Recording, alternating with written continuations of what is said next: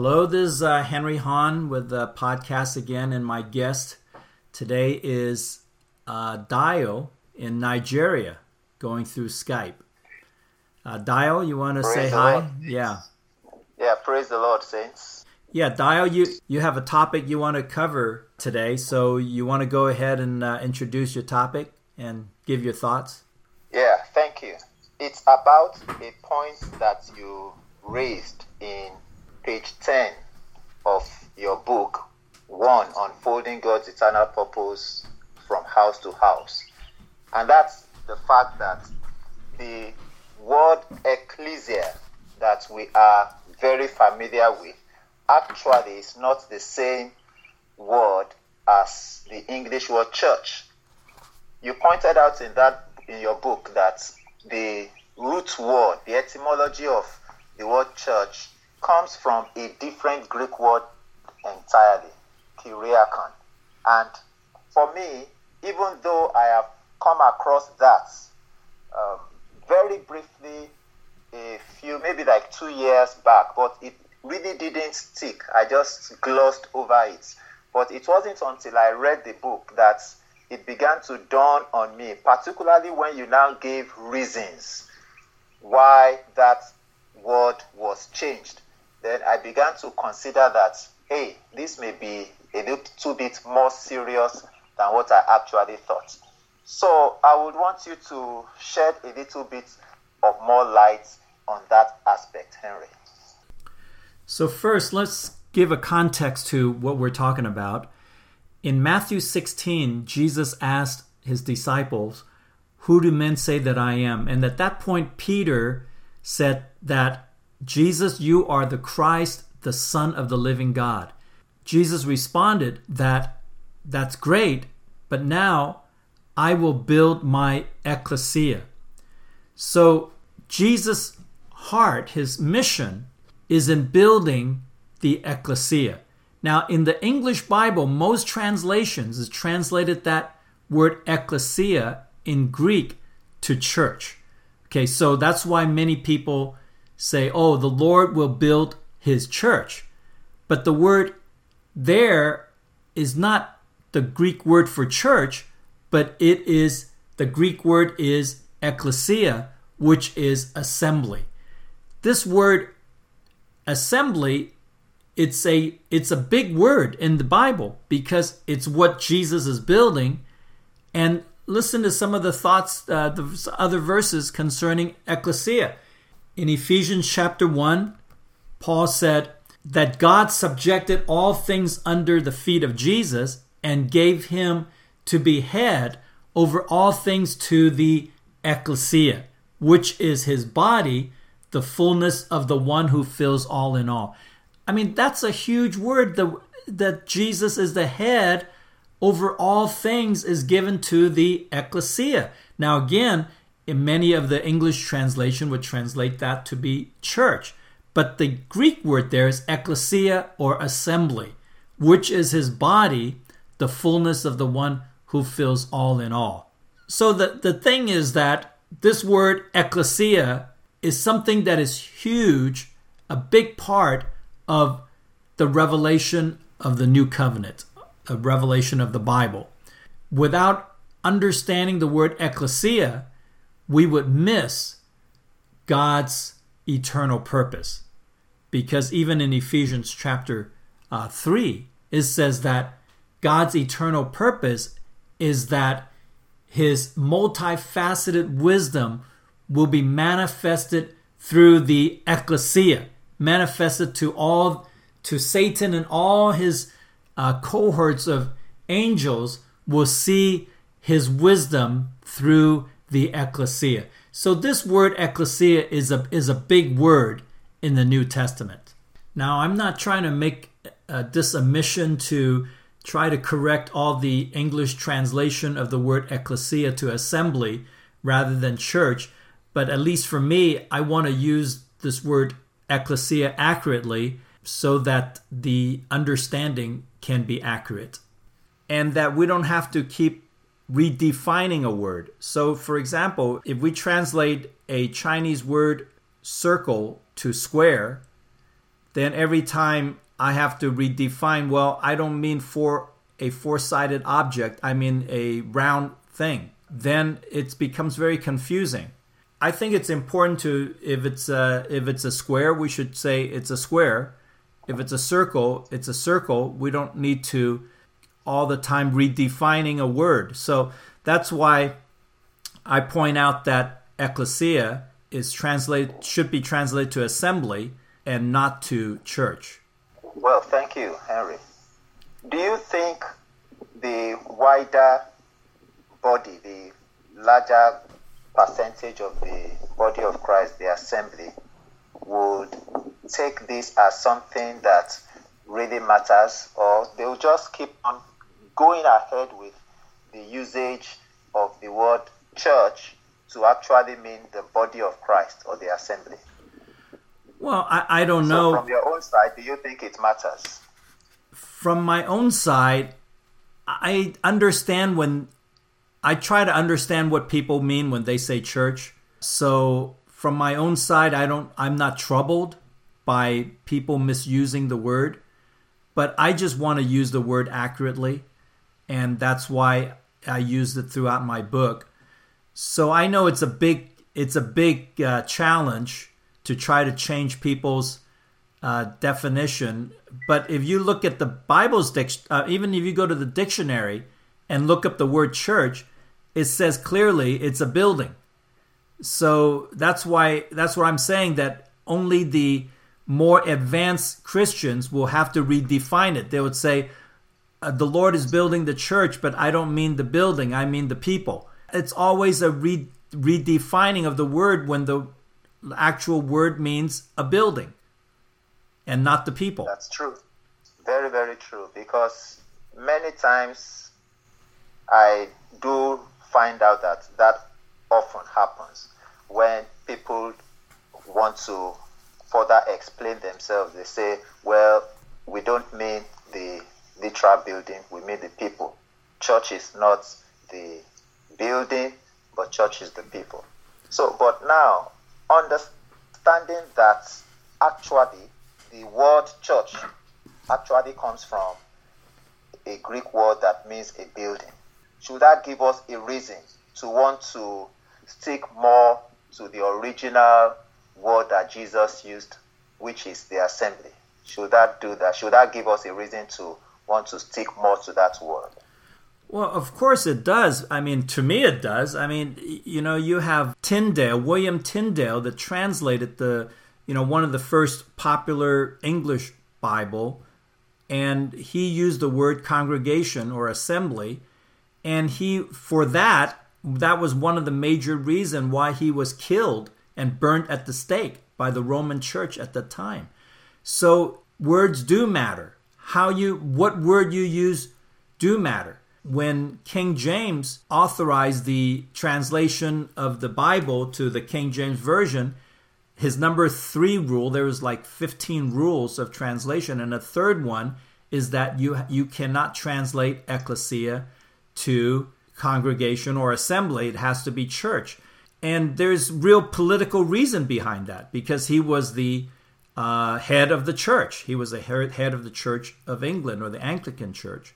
So words do matter. Uh, otherwise, they would not. Someone would not be killed for it, and uh, and they would not make a rule to translate a word a certain way. So personally, I would use the correct translation. If the Lord says, "I will build my ecclesia," He's not building a physical building. He is building a group of people together. That's the assembly. That's right. So, um, can you shed a little bit of more light on that word assembly? Because assembly could also mean different things. A group of people, what kind of group of people? We can have a group of people in a theater, in a stadium, a group of religious people. So, would you want to shed a little bit of more light so that we can have some better understanding on what Jesus was actually talking about? Well, that that's a good question, uh, Dio. Now, the word ecclesia actually has been in use for a couple of hundred years before Jesus came around. So it's it was a common word, common ter- uh, word used at that time. And uh, the actual uh, etymology of the word ecclesia is really called out. That's what it, it, means, called out. But the way it was used uh, commonly back then was called out for an assembly. So people are being called together to assemble together, uh, let's say for a, a civil discussion uh, concerning the policies of the city. So the citizens would be called out uh, to a, let's say, a town hall meeting. So it was actually a common uh, word. So when Jesus says, I will build my ecclesia, uh, there was no questions. The, the disciples didn't ask any questions about what, what do you mean an ecclesia? What is that? So because they already knew what an ecclesia means, it's a group of be- people being called out to assemble together for a particular purpose. What do you think, Di? I want to hear more from you. Why is it important to you? Oh, okay. Thank you, Henry. I am of the opinion that the when you say the assembly, what kind of assembly did Jesus have in mind? Did he mean a religious assembly? Did he mean a political assembly? Did he mean the assembly of, you know, like you said, a town people, people of the same tribe being called together to come and um, do certain, carry out certain affairs of states in my mind, I am thinking that what Jesus had in mind was a an assembly of citizens, an assembly of people of the same tribe, the same nation, and that is in direct reference to the, his mission as the Messiah, because I believe that the primary mission of the Messiah was to come and restore the kingdom so the very discourse that we saw in Matthew 16 from verse 13, when he started by asking, Who do men say I am? I believe that that discourse was centered on the fact that he wanted the disciples and by extension the rest of the people to come to that realization that he was the Messiah and his mission was to restore the kingdom. Unfortunately, from the people's assessments, what disciples gave back to him, the people did not receive him as the Messiah. They received him as a prophet or as John the Baptist, but they did not receive him as the Messiah. But thank God, Peter was able to come to that revelation that, oh, you are the Christ, the anointed one. Of course, in the Hebrew, anointed is also the Messiah, the Son of the living God. And Jesus, very excited, said, That's it.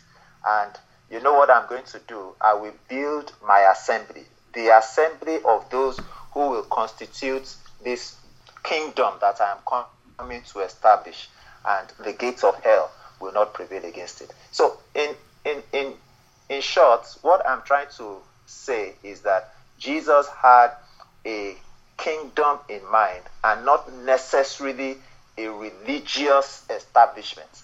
And one of the implications of the name change is that it eventually brought us into the understanding of a religious establishment instead of a kingdom, instead of a nation state. And that is why over the years, for more than a thousand years, we have operated within the body of Christ, within the assembly, as a religious institution. So when we begin to understand the real meaning of the original word ecclesia, meaning a called, the called out of citizens, then that gives us a new orientation to begin to think kingdom rather than religion. I think that's right. When when you think of church being a building, then there is a lot of trapping that goes with it. You have to have an organization because you have to have upkeep, you have to have money, then who's going to have control over that building? Then you have to have a hierarchy. So all those things comes into play once you think of church and, and and there's a building associated with it. But when you think of an assembly it's just a it's a group of people that are being called out to gather. Now, interestingly, I, I just looked into the word recently that there are there are two places in the scriptures that describes what happens in an ecclesia. One is this, a secular ecclesia, and the other is the Lord's ecclesia.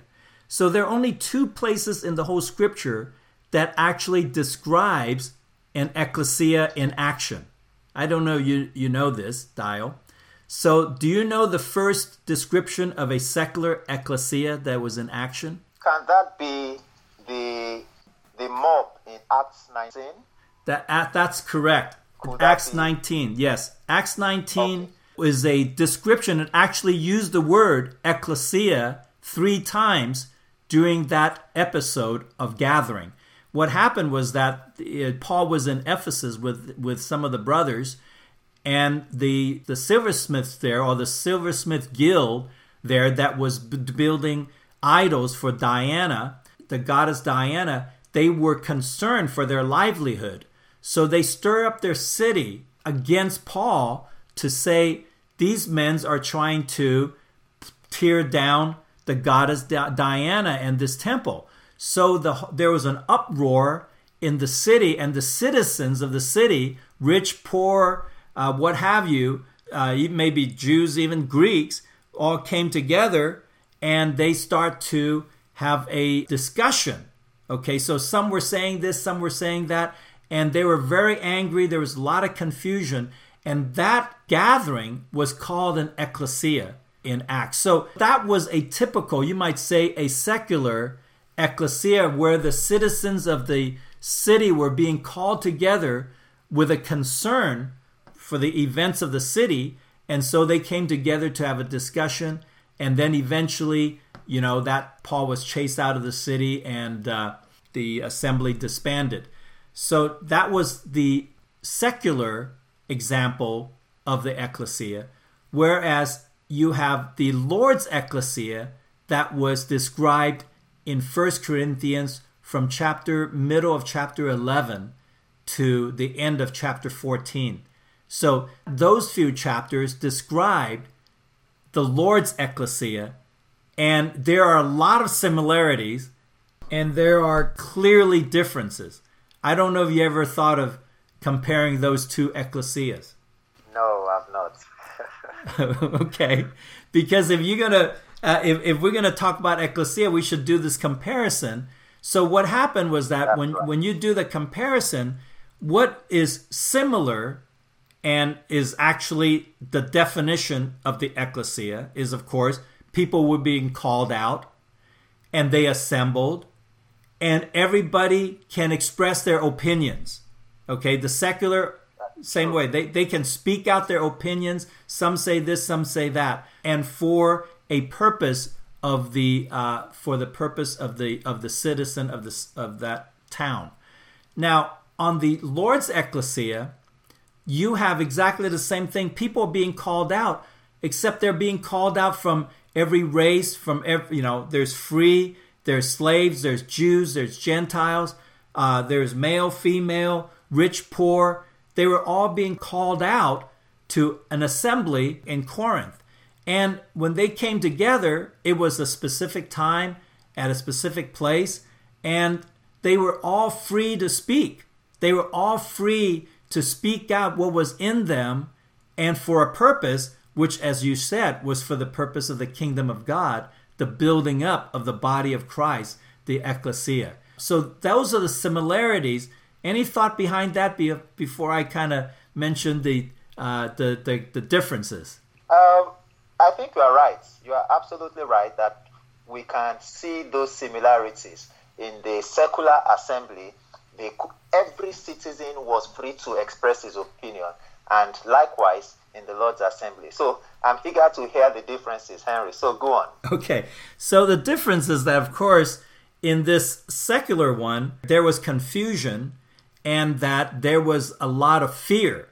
It, it was driven by fear, and with that fear, there was a lot of confusion, and they ended up with really no, uh, no conclusion.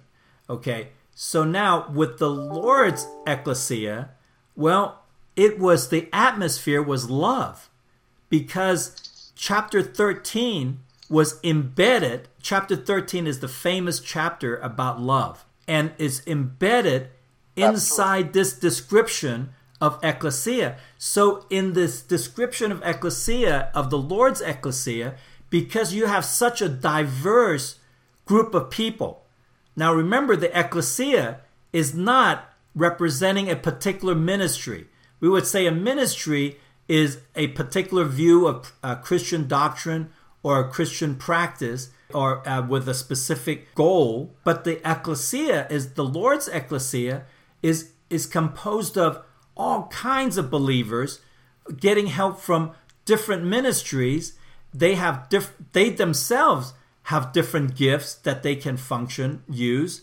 And so it's a very diverse group that without love it would not hold together. So that's why Paul says we need to pursue love. If we're going to come together as the ecclesia with all the diversity of Jews and Gentiles and rich and poor and people that speaks in tongues and people that do not and, and people that have administrative skills and people that that have the healing power and people that are just speaking Jesus well if we're going to come together as such a diverse group then love loving one another is essential and what came out of the Lord's ecclesia is the building up of each member. At the end, there in chapter 14, it says that when we speak and unveil the riches of Christ, each member, everyone is encouraged and they're comforted, they're built up, right? That's because the Trinity, the Father, Son, and the Spirit, working together within each member allows the members to minister Christ and to express the gift that the Trinity has been given to them. So that's the, the, the difference, you might say, right? So you have the similarity as people are being called out and they can they're freely to express what is in them. The contrary is that they are doing it in love and not in fear, and that the Trinity is being expressed through each one functioning and utilizing the God given gift that's in them. Amen. And the secular ecclesia is characterized by confusion. Right. While in the Lord's ecclesia, there is order. He said, Let everything be done in order or decently and in order. Also in 1 Corinthians 14, it says, For the Lord is not an author of confusion, I'm just seeing that, you know, the similarity and the difference just now as you pointed it out, Henry.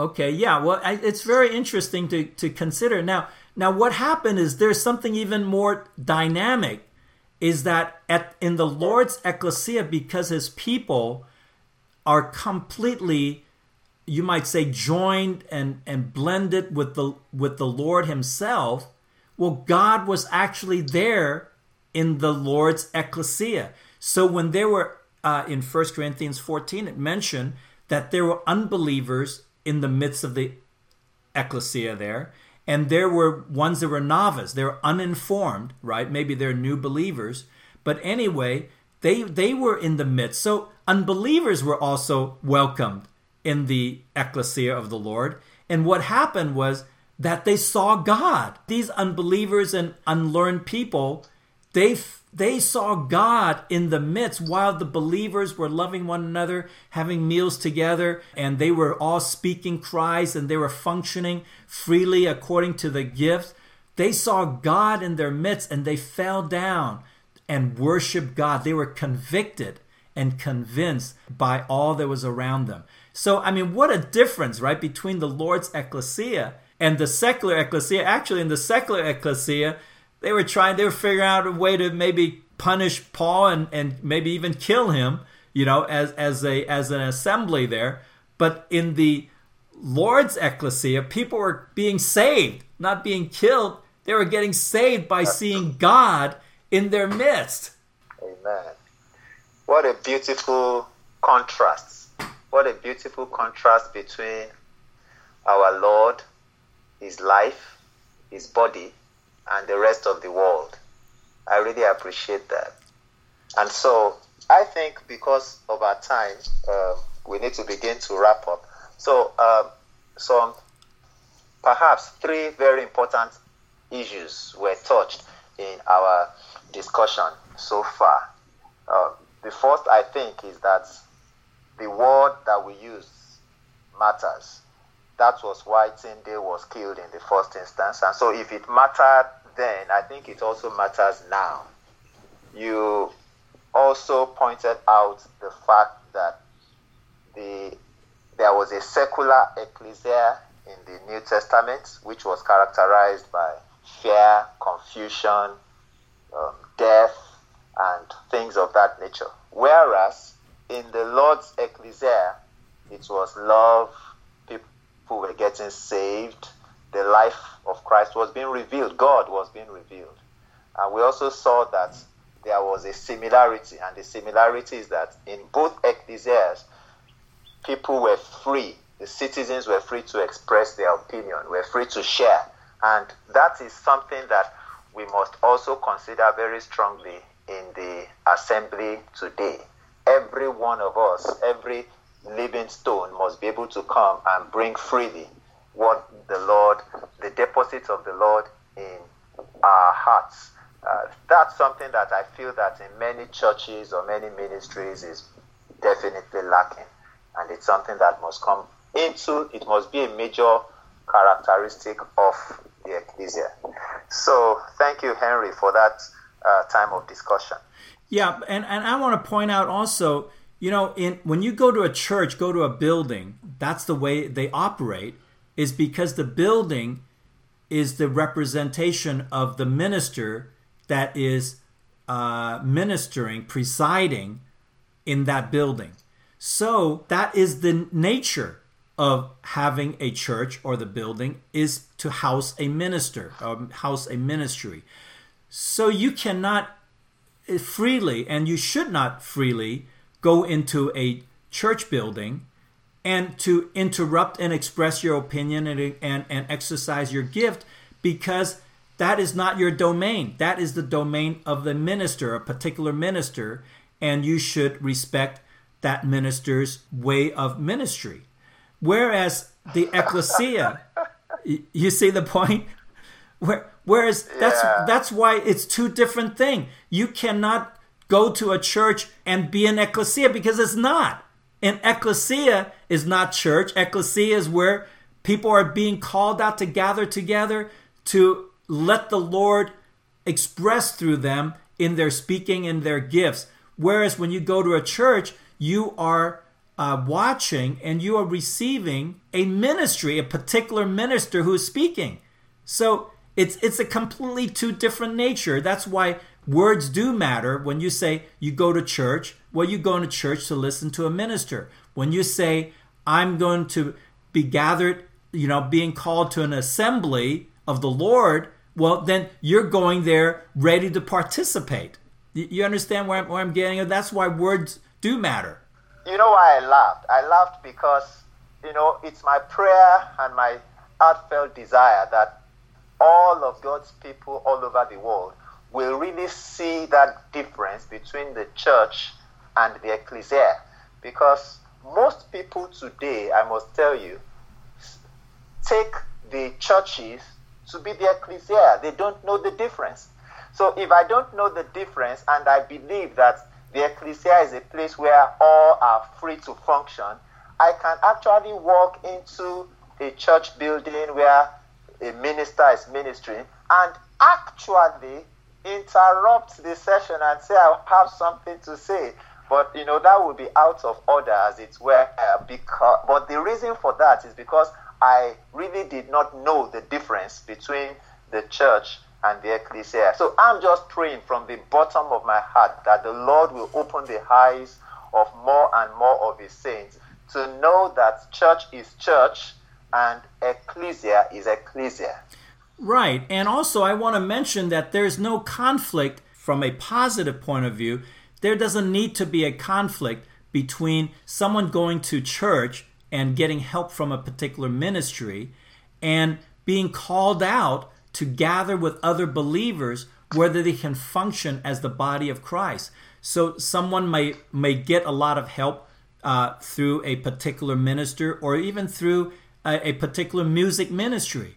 So they go to this church because they like the music. They get inspired. They get touched by the Lord because of the music. But after church and during the week, shouldn't they fellowship with all the other believers and open up their home or visit someone's home and just be able to fellowship and be gathered and have and be the assembly together in that home, right, with all kinds of other believers and just enjoy Christ together.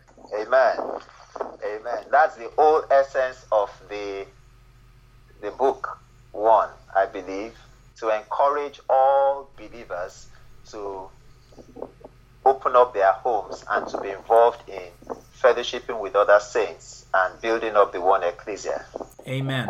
Well, okay, looks like our, our time is coming up, Dio. So good that you could join join this uh, all the way in Nigeria. Thank the Lord for technology, and uh, so we'll right. uh, we'll talk to you again uh, later. Yes, and I'm looking forward to your visiting Nigeria sometime soon. Okay, all right. Take care. Take care.